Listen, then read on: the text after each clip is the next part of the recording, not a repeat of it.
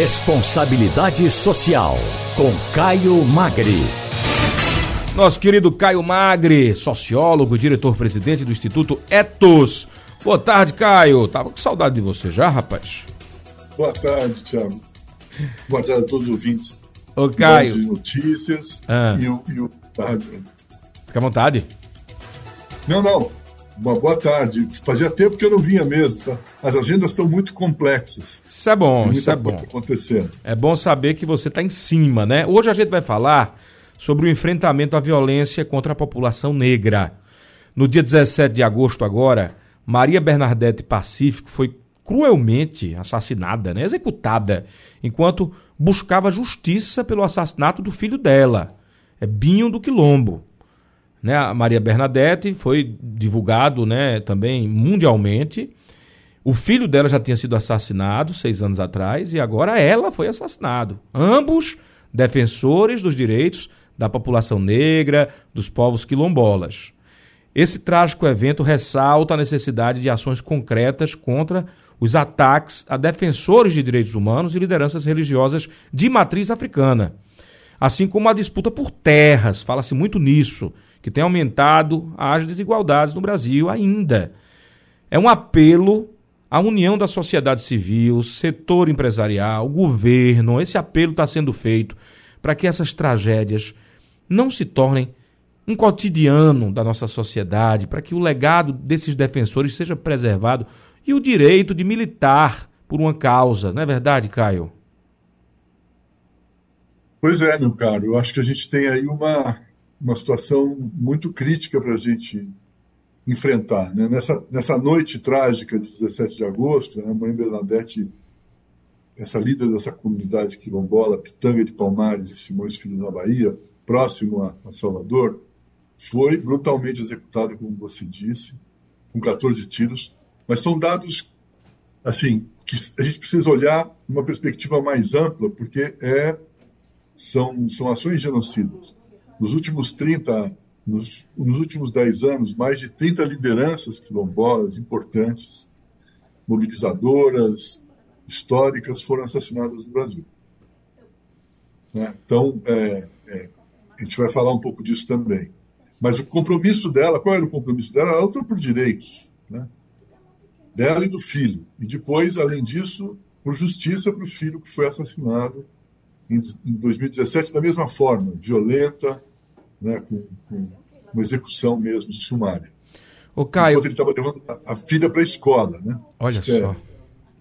Então, absurdo. tanto a mãe Bernadette quanto o Binho eram defensores de direitos da população negra dos povos quilombolas, que tem, como você disse, questões muito importantes como direitos fundiários, direitos humanos, direitos fundiários, direitos sociais, é, direitos culturais e direitos históricos.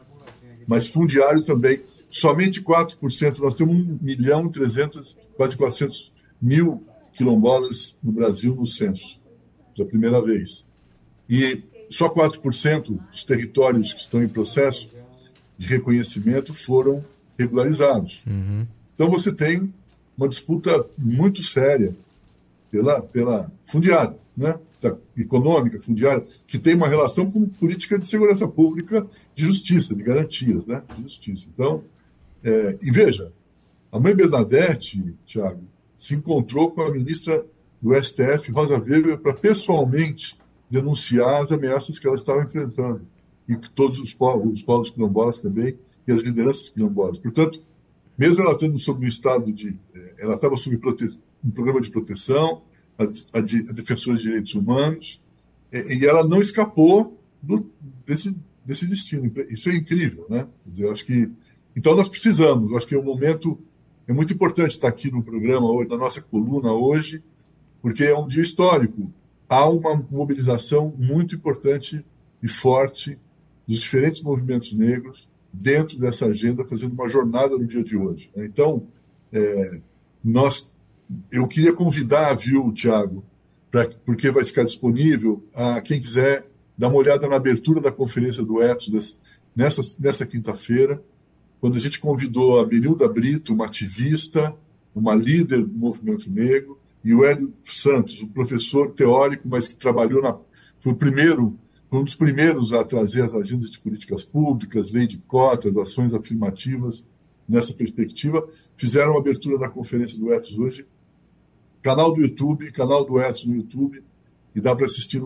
Foi, foi, foi uma aula, ao mesmo tempo, uma aula do que fazer para lutar, né?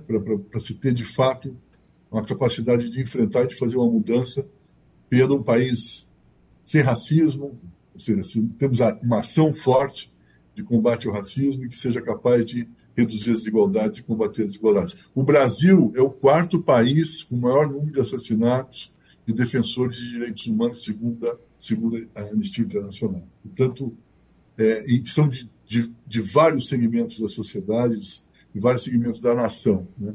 Então, acho que é, uma, que é, uma, questão muito importante essa que a gente está conversando aqui.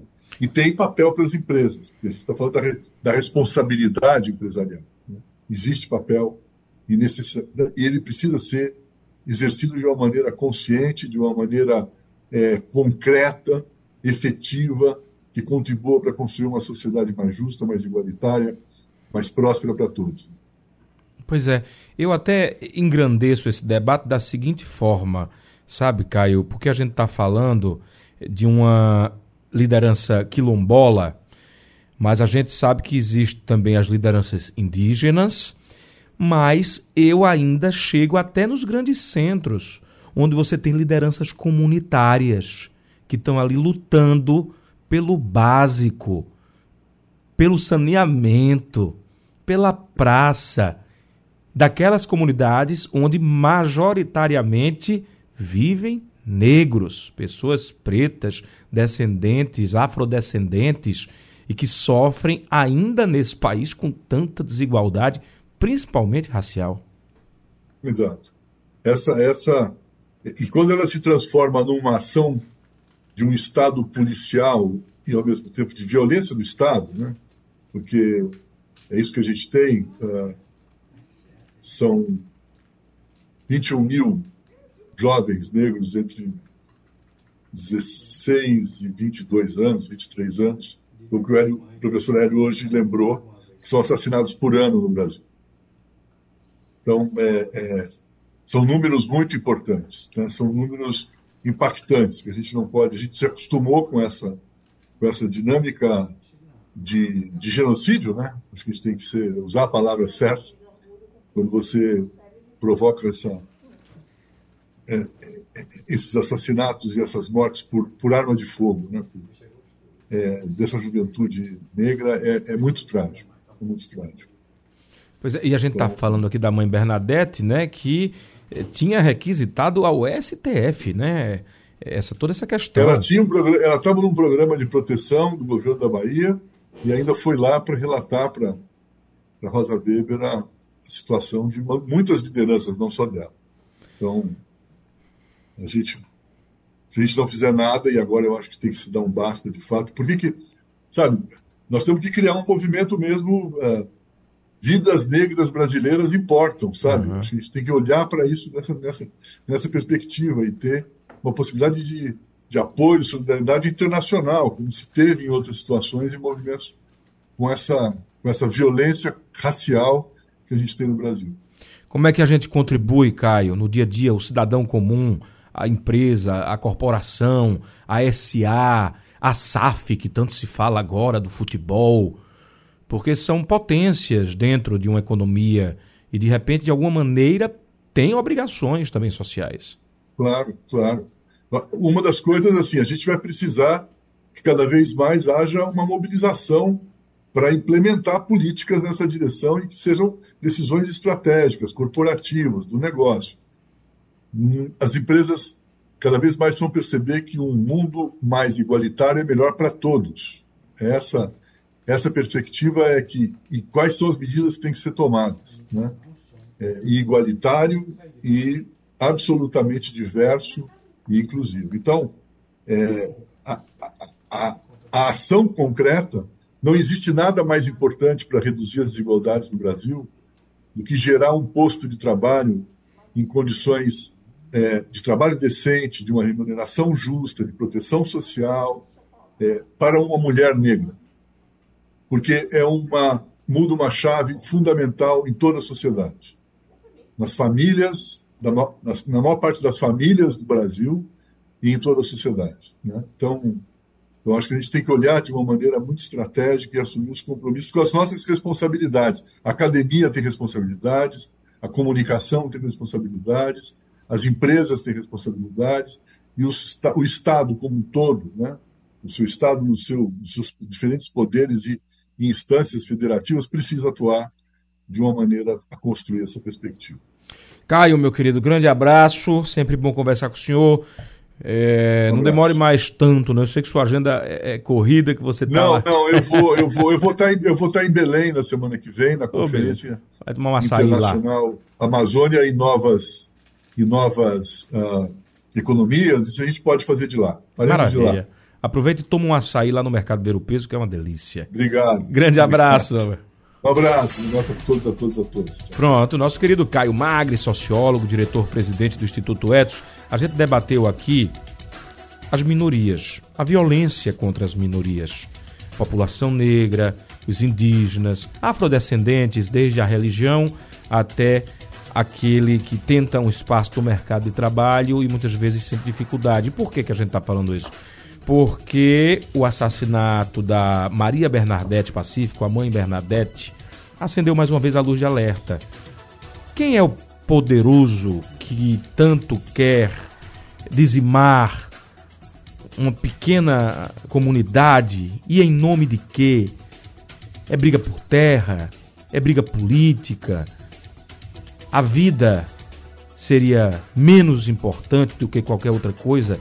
Quer dizer, tudo isso está acima de uma vida humana? Infelizmente no Brasil ainda tem disso.